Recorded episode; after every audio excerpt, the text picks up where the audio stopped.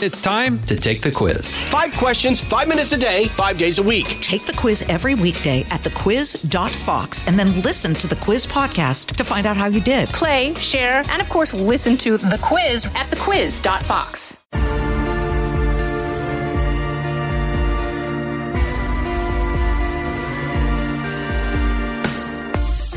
Hello, and welcome to this episode of Kennedy Saves the World from our new podcast studio.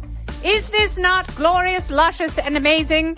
Uh, I'm enjoying this very much, and I'm happy you're here because it means that someone gave birth to you, which is a big problem here in these United States of America since 2007.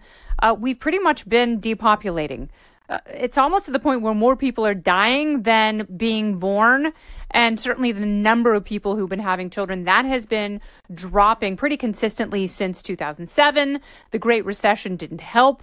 Uh, the pandemic screwed things up and made things pretty weird. We had a little bit of a baby boom during the pandemic because people were staying at home, if you know what I'm saying.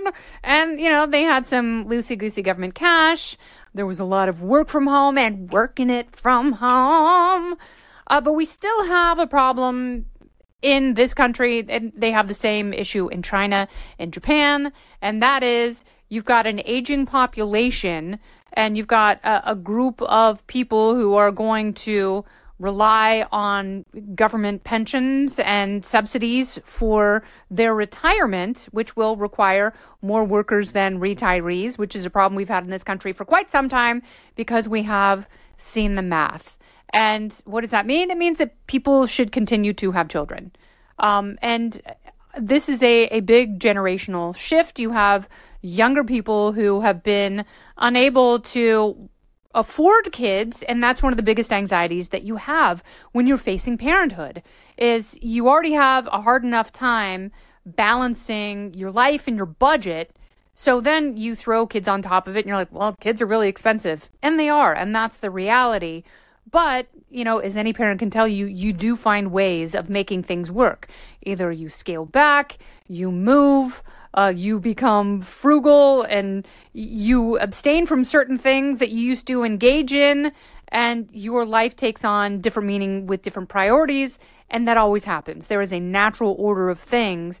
But it is an economic anxiety that really keeps people from having kids. It's the fear that they won't be able to pay off their student loans. They won't be able to afford a down payment on a home. They won't be able to afford the mortgage payment with mortgage rates rising. And also, you have an inflationary environment where people are having a hard time paying for basics like food because the cost of many of our staples, as you know, continues to go up along with rising gas prices. So, that is the economic hurdle that a lot of people find themselves struggling with.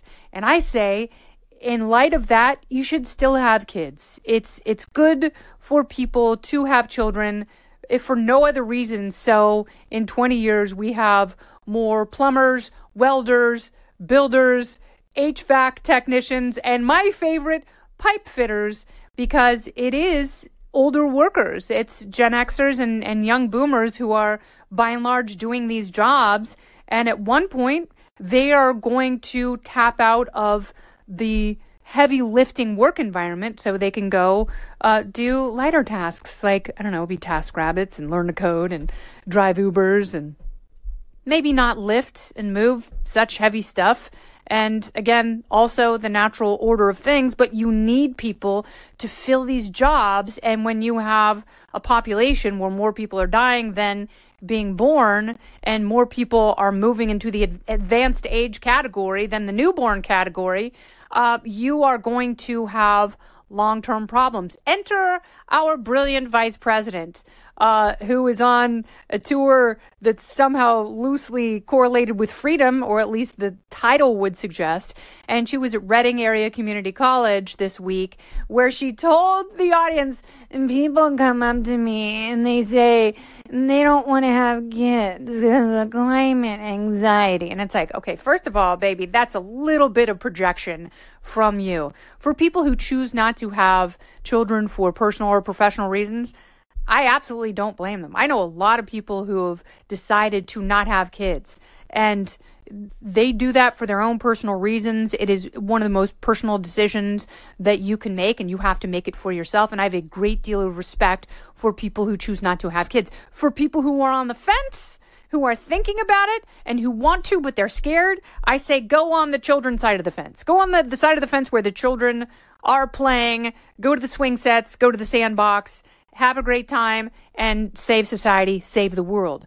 The vice president telling people she understands why people don't have kids. It's also her way of saying, well, maybe you shouldn't have kids because of the personal decisions that she has made. Don't go anywhere. More Kennedy Saves the World right after this.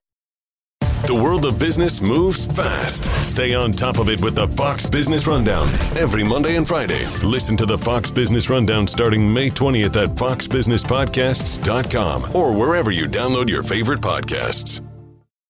I would say if you were in a very high profile position of power and you've done the math, you've seen the algorithm, you know the outcomes are not necessarily good long term for a society that doesn't have enough workers to support uh, an aging and retired society, then you should be doing your best to encourage people to have kids. And not because of some racist replacement theory. That is nonsense. It is purely mathematical at this point and Elon Musk has done the math and he is stooping every coworker in sight and he's uh, he's loading up their lady campers with baby batter as fast as he possibly can. And by the time he's done, he's probably going to have six or seven dozen kids because he also sees that people need to have kids in this society in order to save it because the long term problems are so dire that if you do have kids now, you don't want them to inherit an untenable, unimaginable, unmanageable society where you have so much more you're paying out than taking in. It's a recipe for austerity and disaster, and we know those are horrible things. But also, at least be honest about it. It's not climate anxiety. It's too hot outside. There's a hurricane. There were wildfires in Maui. I better get sterilized. That's not what people are saying. And if you look at the two areas that are keeping people from having kids, the two economic areas that are really facing people, it is housing costs too much government involvement. You've got mortgage rates and you've also got zoning laws and all sorts of government involvement in housing that makes it unaffordable, that creates a climate where people don't want to sell their homes because they've got low mortgage rates. So therefore, you have fewer homes on the market and buyers there aren't willing to pay too far over what a home is worth in order to get in. And most people who are of baby making age, they cannot necessarily afford it. So, housing, too much government involvement. Education, way too much government involvement. So let's say, hypothetically, that student loans are forgiven and a, a magic leftist wand is waved, and all of a sudden, uh, those payments are no longer required. You still have the debt.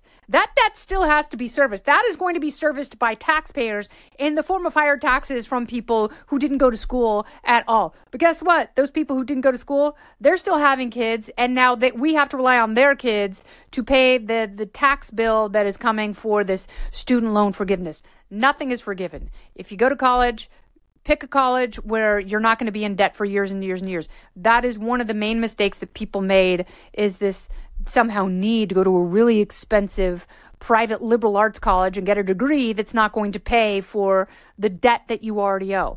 Housing and education are two areas where there is too much government involvement, and because of that, both of these things are so much more expensive. The cure for that is not throwing more government at it, because guess what you do? When you throw more government at, let's say, student debt, all you're doing is incentivizing, incentivizing colleges to continue raising tuition rates. And how do they do that? By adding administrators. They're not adding professors. They're making college more expensive because they know the federal government is going to pay for it. So the system is not working to incentivize colleges to keep costs down or at least to churn out degrees for students where they will be able to get jobs that pay off the debt that they have incurred knowingly as adults entering into these contracts. So maybe get government out of housing or at least very much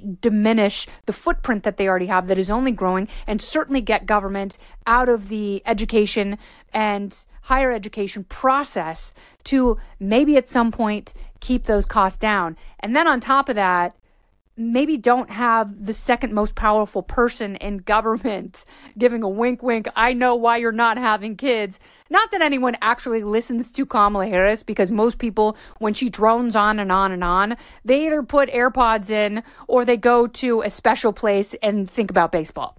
Uh, no one's really listening to her but on the off chance that someone is maybe encourage people to have children for the long term good and health of society and our country because China had a horrible one child policy for a long time. Now they've got an aging society uh, that is also depopulating. Japan has had this problem for years. So is the solution have government incentivize people to have kids? No, absolutely not. You don't even need to do that if you take the barriers of big government out of the process so people naturally will have more of their own money to spend, guess what? They will make choices for themselves, and that means they will make little versions of themselves as everything in their innards is encouraging them to do. So have at it, baby makers. This has been Kennedy Saves the World from the new podcast studio. I'm Kennedy. Listen ad free with a Fox News Podcast Plus subscription on Apple Podcasts, and Amazon Prime members can listen to this show ad free on the Amazon Music app. Oh, go ahead and leave me a review while you're there. I'd love to hear what you have to say. You've been listening to Kennedy Saves the World on the Fox News Podcast Network.